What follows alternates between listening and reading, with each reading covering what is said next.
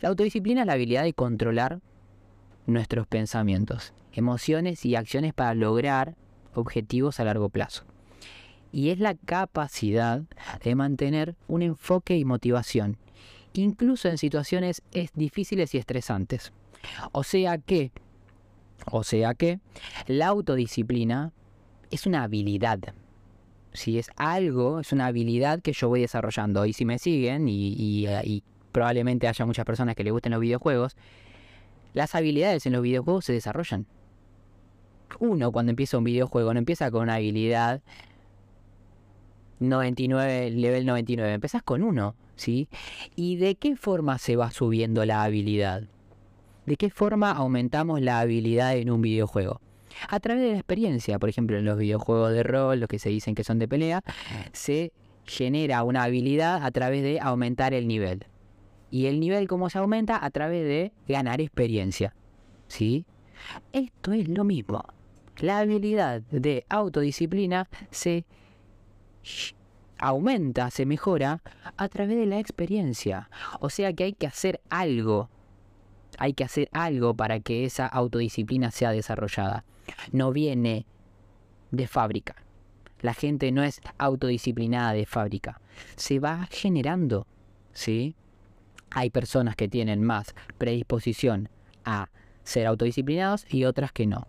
Y vamos a ir viendo por qué se da eso. Pero en principio es la habilidad de controlar pensamientos, emociones y acciones.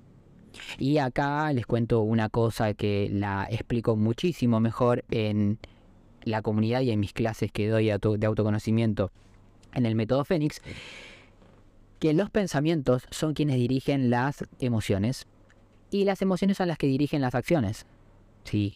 Entonces, si yo quiero cambiar mis acciones, ¿qué tengo que cambiar? Adivinen, los pensamientos. Y los pensamientos son dirigidos por las creencias. Quien sabe lo que es buenísimo, quien no, lo invito a ver algunos de, de mis videos. Y hay vivos también donde hablo sobre las creencias. Voy a hacer algún video hablando sobre las creencias porque es un tema súper complejo, súper interesante y que abarca un montón y influye mucho en nuestras vidas. Bien, entonces, también dije que es la capacidad de mantener el enfoque y la motivación. La autodisciplina me permite... Si yo estoy haciendo algo o si quiero hacer algo, mantener el enfoque con eso. ¿Qué quiere decir mantener el enfoque? Quiere decir que si yo estoy haciendo algo y me suena el celular, no lo atiendo, no lo miro, lo dejo ahí porque yo estoy haciendo otra cosa. Y es súper común, y a mí también me ha pasado, y a vos también te ha pasado, que cuando estás haciendo algo y estás súper enfocado en eso, pic, una notificación, ¿qué haces? Y te pones a mirar la notificación. Y te cuento algo muy interesante que descubrí el otro día. Que cuando vos agarrás el teléfono para mirar una notificación, te toma veinte minutos volver a estar enfocado como estabas antes. veinte minutos. O sea, porque te distrajiste un momento.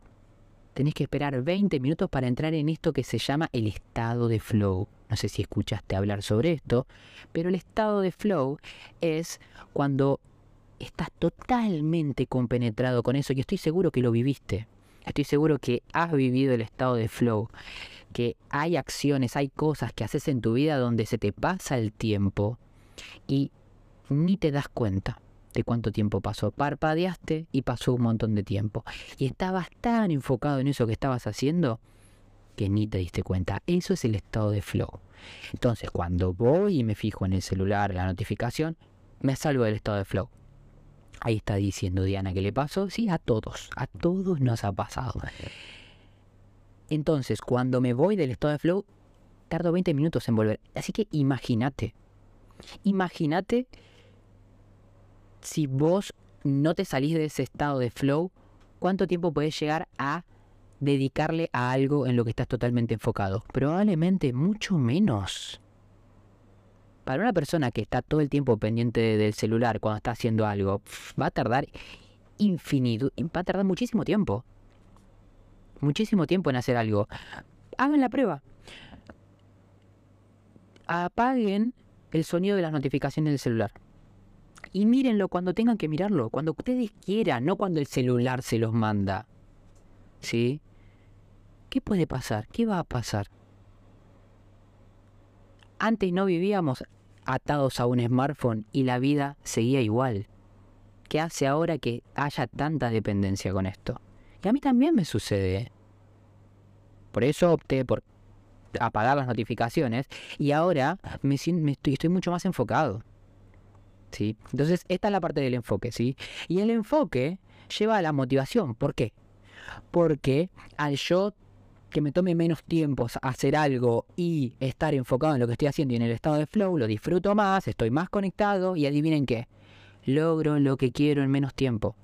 Y eso que me genera serotonina, alegría, felicidad, me pongo contento. ¿Por qué? Porque no le dediqué tanto tiempo a algo y tampoco me estresó tanto. Porque constantemente salir y entrar del estado de flow es lo que genera que de repente me desenfoco, me pierdo y volver a, a ese estado me toma tiempo, como dijimos recién, veinte minutos. Entonces, de esto se trata la autodisciplina, de estar enfocado, de decirle no a eso que te distrae. Ahora, ahora vamos a, a trabajar un poco más esto de la distracción. Y la última parte que leí, que incluso en situaciones difíciles y estresantes, mantenemos ese enfoque y motivación. ¿Sí? Si yo estoy esperando un llamado, un mensaje importante, y estoy haciendo eso, yo sé en el fondo que puede esperar, que espere. Vuelvo a lo que decía antes. Agarrá el teléfono solo cuando vos quieras, no cuando te lo, cuando lo decida el teléfono por sonar. ¿Sí? Porque si no, la herramienta que... No estoy en contra de los smartphones porque es una herramienta maravillosa. Yo te estoy hablando de un smartphone. Pero que la herramienta no se termine convirtiendo en el amo. Y que vos te termines convirtiendo en la herramienta. Porque eso es lo que sucede cuando cada vez que suena y vos estás haciendo algo importante, lo atendés. Le das tu atención. ¿Sí? ¿Cómo venimos? ¿Cómo venimos con esto? Muy interesante todo, Easter. Estamos recién empezando. ¿eh? Estamos recién empezando. Acuérdense, participar en el chat. A ver, voy a ver si hay alguna preguntilla. Veo mucha gente que se une, que se une, que se une y me pierdo las preguntas. A ver, para mí la autodisciplina es accionar a pesar de que no tengas ganas de tomar totalmente. De que no tengas ganas de tomar acción. Esto es súper importante y lo voy a desarrollar más adelante. Eh, mantener consistentemente un hábito, por ejemplo. Exacto, exactamente. Eso también forma parte de la autodisciplina. Muy bien. Saludos de Seiza, me dicen saludos. Bien, muy bien. Bueno, continuamos entonces. Entonces, les voy a compartir, ¿sí?, cómo trabajamos la autodisciplina, cómo logramos esa autodisciplina. ¿Sí? Porque hasta ahora les, di, les conté lo que era la autodisciplina, pero es muy interesante también saber... dentro de una definición, cómo nosotros nos relacionamos con la autodisciplina. Entonces, partiendo de esto que, estoy, que, que ya vimos, te voy a decir cuatro pasos para lograr la autodisciplina. ¿Sí? El primero, súper, súper, súper, súper, mega, archi, ultra importante y que siempre, y que siempre digo que es necesario, ¿sí?, tener, son establecer metas. Yo insisto mucho y es algo que traigo constantemente en, en esta comunidad, el tema de las metas. ¿Y por qué es tan importante establecer metas? Porque la meta me permite, si yo voy a hacer algo, entender para qué lo estoy haciendo. Voy a poner un ejemplo. Digamos que yo quiero entrenar en el gimnasio. ¿Sí? Quiero hacer actividad física y voy al gimnasio. Y... voy, ¿sí? Voy sin este, definirme una meta, un para qué estoy yendo. Si un día me despierto y no tengo ganas de ir al gimnasio, porque digo que la cama está re linda, está calentita, estoy cansado, me acosté a las dos de la mañana, me quedé con el celular, no voy a ir. Porque no tengo un motivo, una motivación, recordemos, para quienes... vienen siguiendo mis, mis vivos desde, desde los tiempos que lo hago. Motiv acción es un motivo para accionar. Motiv acción. ¿Sí? La motivación viene de un motivo para accionar. Y el motivo para accionar viene de una meta. Entonces, si no hay una meta, no hay motivo para una acción, no hay motivación, por ende no voy. ¿Para qué voy a ir? voy mañana. Y mañana, de nuevo, me quedo hasta las dos de la mañana con el celular.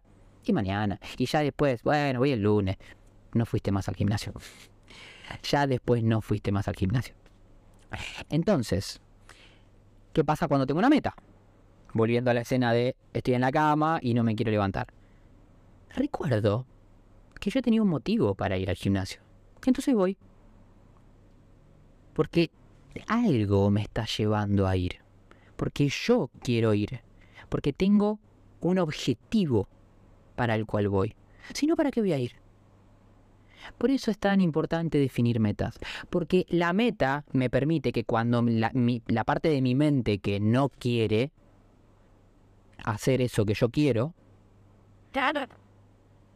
me ponga en esa situación, yo le digo, ch, ch, ch, para, yo voy al gimnasio por esto, esto, esto. Entonces nos levantamos de acá y vamos al gimnasio. Ah, bueno, está bien, entonces sí, vamos. Hasta que en un punto y un momento se da vuelta la cuestión y cuando sos vos el que no quiere ir al gimnasio, después de tanto que generamos la autodisciplina, cuando no queremos ir, ¿qué pasa con la mente automática? Nos dice, levántate porque nosotros tenemos un objetivo. Así funciona. Así funciona nuestro automatismo. Antes no querías hacer algo, ahora no puedes dejar de hacerlo. Y siempre esto vamos a, a definirlo en base a si es conveniente o no. No quiere decir de que sea siempre conveniente, porque fíjense cuál es el otro polo. Si un día yo no quiero ir al gimnasio porque realmente estoy cansado, vas igual. Y ahí es donde la cuestión termina sometiéndote. Por eso es súper importante siempre tener el control. Tener la flexibilidad, ceder cuando quiero ceder. ¿Sí? Siempre estar presente y, y, y conectar con el sentir. Tengo ganas, quiero, me conviene. ¿Sí? Súper importante eso. Ahí como dicen, el subconsciente. Exacto, el subconsciente es el que tiene toda la programación de lo que yo voy a hacer. Pero no olviden esto. Ustedes, vos sos quien tiene el volante en ese auto. No vas de acompañante poniendo musiquita. Vos estás manejando. Depende de vos si vas a tomar decisiones que vos querés o vas a dejar a tu inconsciente que te diga a dónde ir. ¿Sí? Y como decía antes, la autodisciplina es algo que se trabaja con el tiempo, no es algo que lo, lo te sale de una. ¿Sí? No es que yo ahora con esto que les diga, ustedes ya mañana. Sí se empieza con acciones. ¿Sí? Pero no es que... Esto es como, volviendo al, al ejemplo del gimnasio. No se va al gimnasio una vez, dos veces, tres veces y ya sos un físico-culturista. No. Constancia, compromiso, disciplina. Todo eso se requiere. ¿Sí? Como toda la vida. Bien, continúo. Segundo punto. Sí, primero dijimos establecer metas, recordando. Segundo punto, identificar distracciones. Volviendo a lo que decía antes. Es súper importante que si vos tenés el foco en algo... Ya, ya definiste tus metas, ¿sí? Imaginemos esta situación, ya definiste tus metas, ¿sí? Ahora, va a haber cosas, cuestiones que te van a querer distraer, que te van a llevar a querer que evadas eso nuevo que, se, que quiere in, introducirse en tu vida. Imaginemos como esto, esto, este concepto muy conocido de la zona conocida o de confort, que se le dice que de confort no tiene nada porque no es cómoda ni nada de eso. Es una zona conocida. Ahora, cuando yo me salgo de esa zona, hay una fuerza que siempre me va a querer traer. Nuevamente, que es, como nombraban hace un rato, el inconsciente. Porque el inconsciente no quiere cambios, no le gusta el cambio. ¿Sí? Es un tema súper complejo, pero bueno, lo voy introduciendo. Para el inconsciente, quédense con esto, hay una parte de vos que no le gusta el cambio. ¿Sí? Que le gusta la vida como la tenés ahora. Hay una parte de vos que le gusta la vida como la tenés ahora. Y hay otra parte de vos que quiere el cambio. Entonces... Cuando vos salís de esa zona, la parte conocida va a buscar constantemente, porque te conoce un montón, te conoce más que vos, va a buscar qué cosas puede utilizar para distraerte. Si sabe que cuando, si sabe que cuando llueve no vas al gimnasio, entonces cuando está lloviendo, tiki, ah, acá, acá no va. Sí, acá no va al gimnasio. Entonces, cuando yo identifico cuáles son los distractores, o por ejemplo, como decíamos hace un rato, el teléfono. Cuando yo identifico quién, cuáles son los distractores, lo que hago es me enfoco en lo que estoy haciendo y entiendo, como decíamos antes, cuál es mi objetivo o mi meta, y hago algo para que esto ya no me distraiga. Ejemplo, como decía antes, apago el sonido de las notificaciones. Cuéntenme después si apagan el sonido de las notificaciones, y quiero saber. Me mandan un mensajito y me cuentan, a ver cómo les fue con eso. Eh, apagan, apagan las notificaciones, apagan el celular si, si es necesario, lo guardan en un cajón, en otra habitación, ¿sí? Hay que darle respuestas siempre a los distractores, porque si no se vuelve al estado anterior. Y lo importante también es que cuando están a punto de distraerse, que lo reconozcan y no cedan ante esa tentación. La tentación siempre va a estar. La tentación de decir no voy siempre va a estar. Entonces, súper importante no ceder ante esa tentación. Entonces, segundo punto, identificar distracciones. Tercer punto, establecer prioridades.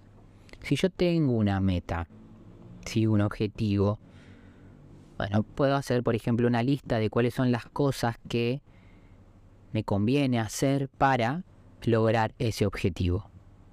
Está perfecto que hagas una lista.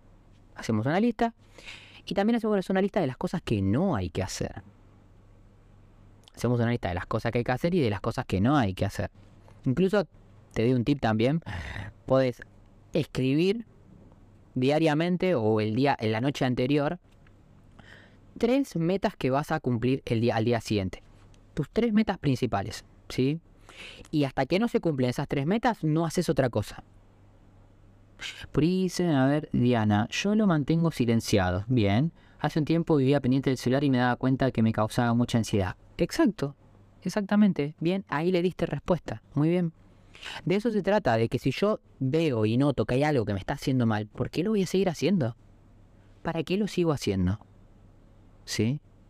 Entonces, continúo, ¿sí? Establecer prioridades, tercer punto. Y el cuarto punto, súper importante, súper importante, que ante cualquier situación que suceda, cualquier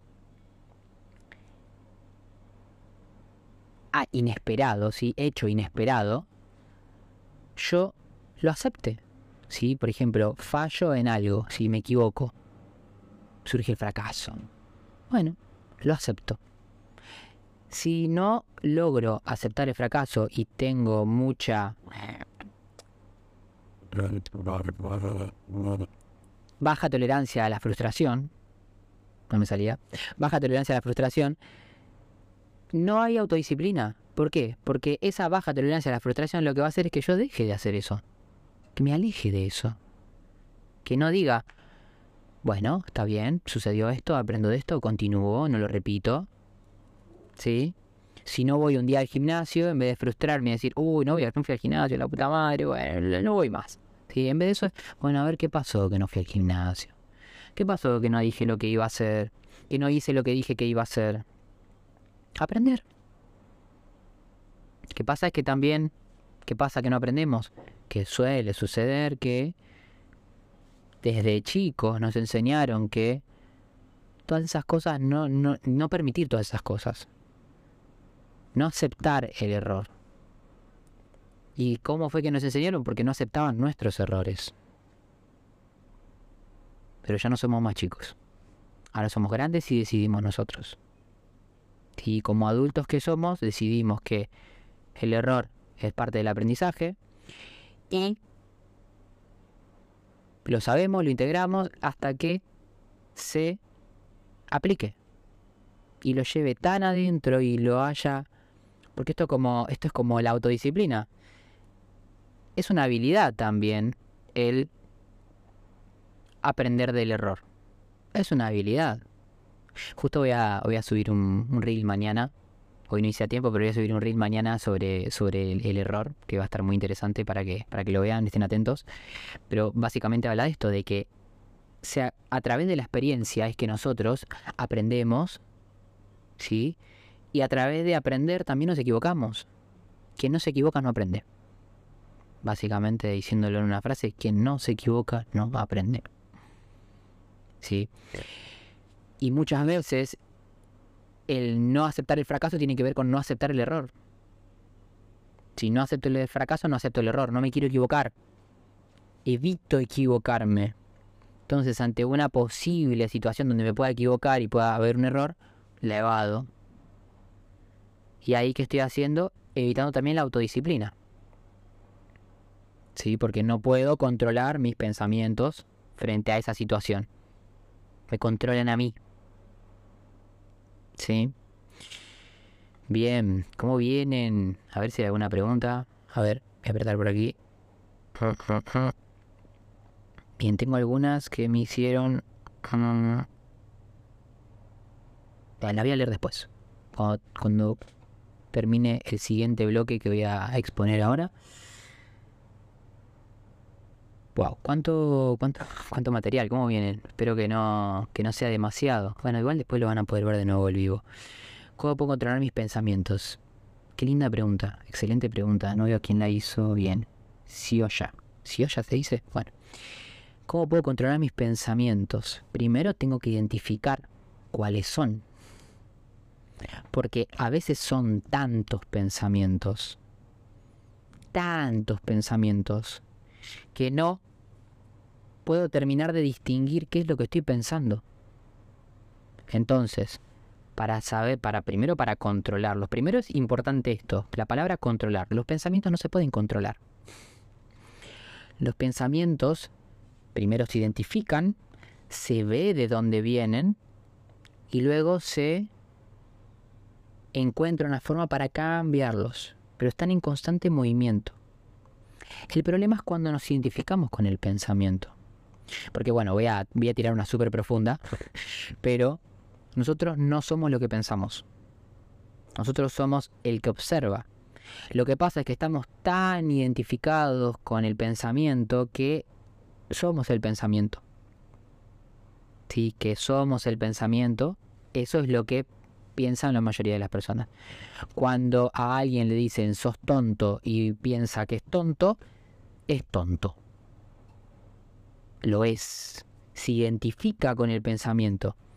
Cuando soy observador, puedo correrme de ahí. La persona me dice, soy tonto. Y acá es donde entra esto que se habla mucho de la ley del espejo. Me dice, soy tonto. Yo me corro de ahí.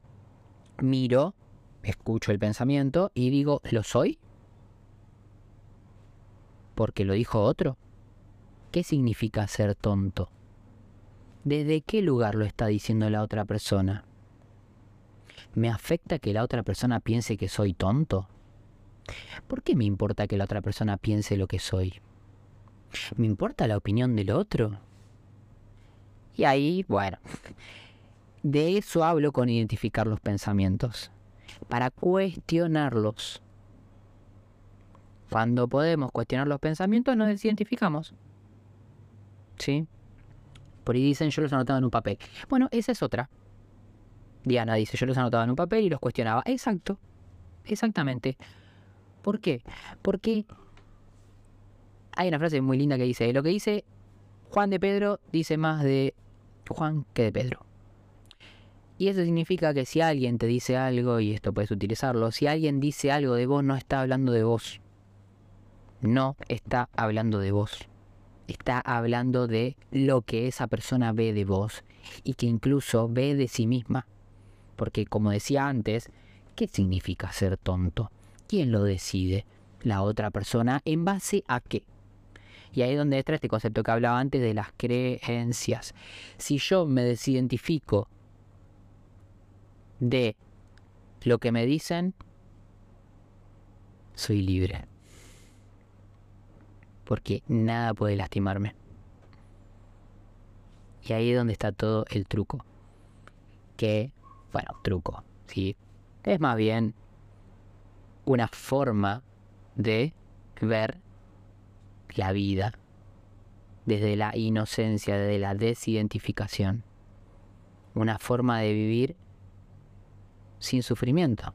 Porque si yo no me identifico con lo que me dicen, no me enojo, no lo tomo, es del otro.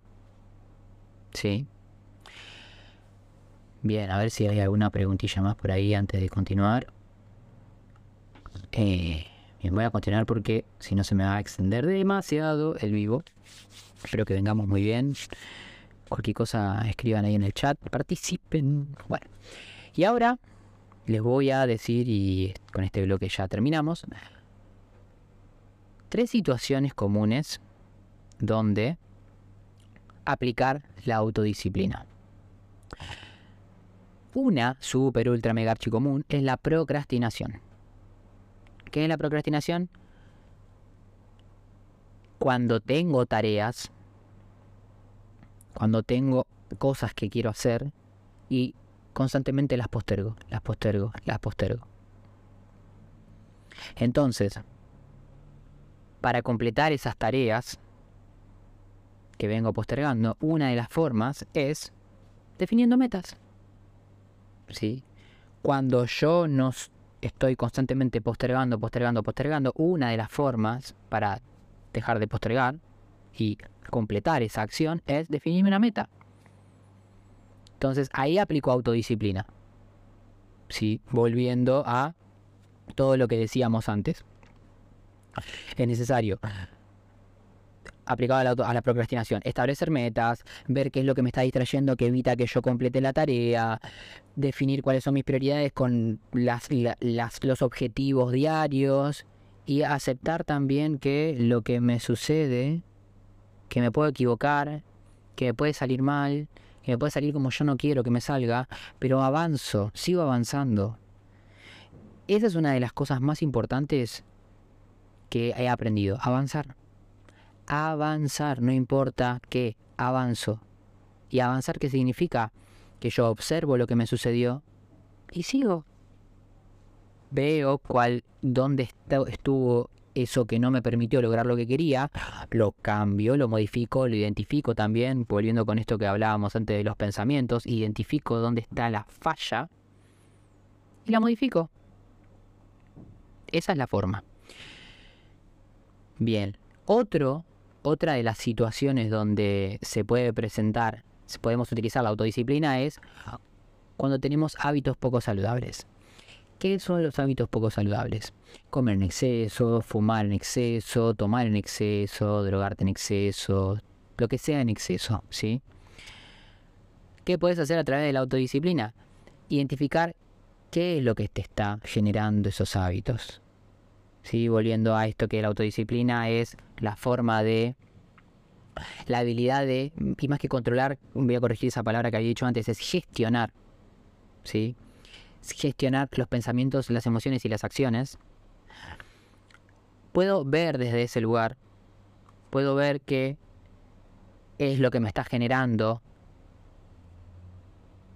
ese comportamiento que tengo y no quiero. Ejemplo, si cuando estoy muy estresado, si yo, reformulo, si yo llega el fin de semana después de toda una semana de estrés, de quejarme de mi trabajo, de pelearme con mi jefe, de, de discutir con mi novia, de pelearme con mis viejos, amigos, de que no me alcance la plata, de chocar el auto, de lo que sea.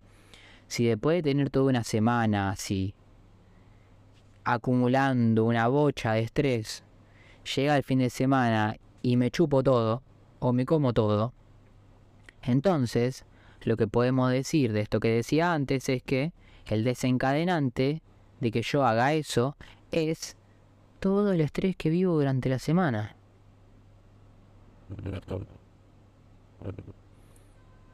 Todo eso que vivo en la semana, y es una forma de vivir de muchas personas esta que estoy mencionando, lamentablemente, si yo paso toda la semana estresado con todas las cosas que me pasaron y no les pude dar una respuesta desde la autodisciplina, y el fin de semana voy a tener comportamientos poco saludables. Entonces, cuando los identifico, los puedo cambiar. Cuando identifico de dónde viene, si volviendo a esto que hablaban de los, de los pensamientos, cuando identifico de dónde viene, le puedo dar una respuesta distinta. Bueno, si a mí me está, ¿qué es lo que me está generando el estrés? Voy a eso que me genera el estrés. Bueno, ¿por qué me genera estrés esto? Y porque Cuando mi jefe me, me viene y me presiona para que haga algo, yo tengo ganas de ponerle límites y decirle que no me corresponde a mí hacer eso, pero lo hago igual. ¿Y por qué no lo haces? Y porque me va a echar. ¿Te va a echar realmente? Y no, en realidad no, porque yo soy un pilar importante de la empresa. Entonces, ¿por qué no pones el límite? Y ahí empezamos a descubrir, ya, ya la, la mochila, ya le sacamos un ladrillito a la mochila y ya la mochila pesa menos. Bueno, a ver, ahora otra cosa. Y así sucesivamente. Tercer punto. Podemos usar la autodisciplina cuando falta ejercicio. O sea, cuando no hacemos ejercicio. ¿De qué forma puedo utilizar la autodisciplina cuando no hago ejercicio? Sí, que es algo también muy común, que la gente quiere hacer ejercicio y no, no, no puedo, no tengo tiempo. Bueno, nada de no puedo ni no tengo tiempo. No existe eso. El que quiere encontrar a los medios y el que no, excusas, así dice la frase. Y una forma de, como de, justo había dado el ejemplo hace un rato, de, de aplicar la autodisciplina al ejercicio es establecer metas. Puedo establecer metas, por ejemplo, puede definir pesar cierta cantidad de kilos en cierto tiempo. Entonces yo voy con esa meta fijada a entrenar. ¿Y por, por qué es tan importante lo de las metas? Es súper, súper importante lo de las metas. Es, considero que es uno de los pilares más importantes de la vida tener metas. Pero no solo tenerlas, sino que también saber definirlas concretamente. Saber armar un plan concretamente, saber cómo resolver las situaciones cuando aparecen, porque no alcanza solamente con definir una meta, definir el plan y listo. No. Sabemos vos y yo que seguramente muchas veces armaste un plan, definiste una meta, pero cuando te dirigiste a eso o no accionaste porque tenías miedo al fracaso, como hablábamos antes, o cuando accionaste no te fue como querías, te fue mal, fallaste, perdiste, no lograste eso que querías.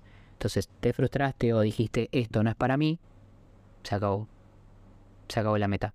Esto no es para mí. Cuando la realidad es que cuando hay un límite, lo que hay que hacer, que no es lo que enseñaron, es descubrir de dónde viene ese límite. Porque, y acá voy a usar una frase que utilizo en mis clases, los límites están en la mente. Cuando yo quiero lograr algo, cuando yo quiero avanzar y lograr algo, mis límites están en mi mente. Cuando yo digo no puedo, lo que estoy diciendo es, en este momento no tengo la capacidad para lograrlo. Entonces ahí entran las preguntas, como decíamos antes, y de decir, ¿capacidad para qué? ¿O qué tendrías que hacer para tener esa capacidad? ¿Qué es lo que te falta? Porque por ahí lo que te está faltando es, como hablábamos antes de la habilidad de la autodisciplina, es acumular experiencia para subir a un siguiente nivel y de ahí vas y logras esa meta. Trasladándolo a los videojuegos, si tenés nivel uno no puedes ir a pelear con un monstruo de nivel noventa y nueve. Te va a romper todo. Un solo golpe y te baja, pic, a casita. Y en ingeniería es lo mismo, no puedes ir el primer día y cargar la máquina con toda con todos los ladrillos, no podés. O no vas a poder levantarlo o te vas a romper. Esto es lo mismo. La diferencia es que acá abandonás porque el, tu frustración es tal que directamente lo dejas, decís esto no es para mí. Y déjame decirte que cualquier cosa que quieras lograr es posible. Lo que es, es importante que entiendas es cómo. Y acá es donde quiero introducirte a la importancia de saber cómo definir metas, cómo definir un plan y cómo re- reaccionar, o mejor dicho, responder ante esos obstáculos. Y si te interesa, si te interesa saber cómo, el nueve de marzo voy a lanzar un taller donde voy a enseñar cómo superar el miedo al fracaso y cómo lograr metas.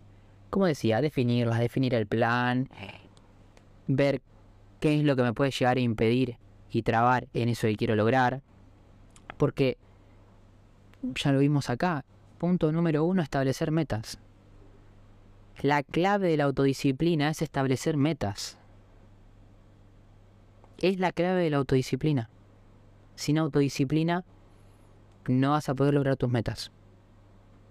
Porque te vas a estar distrayendo, porque no vas a tener enfoque, etcétera.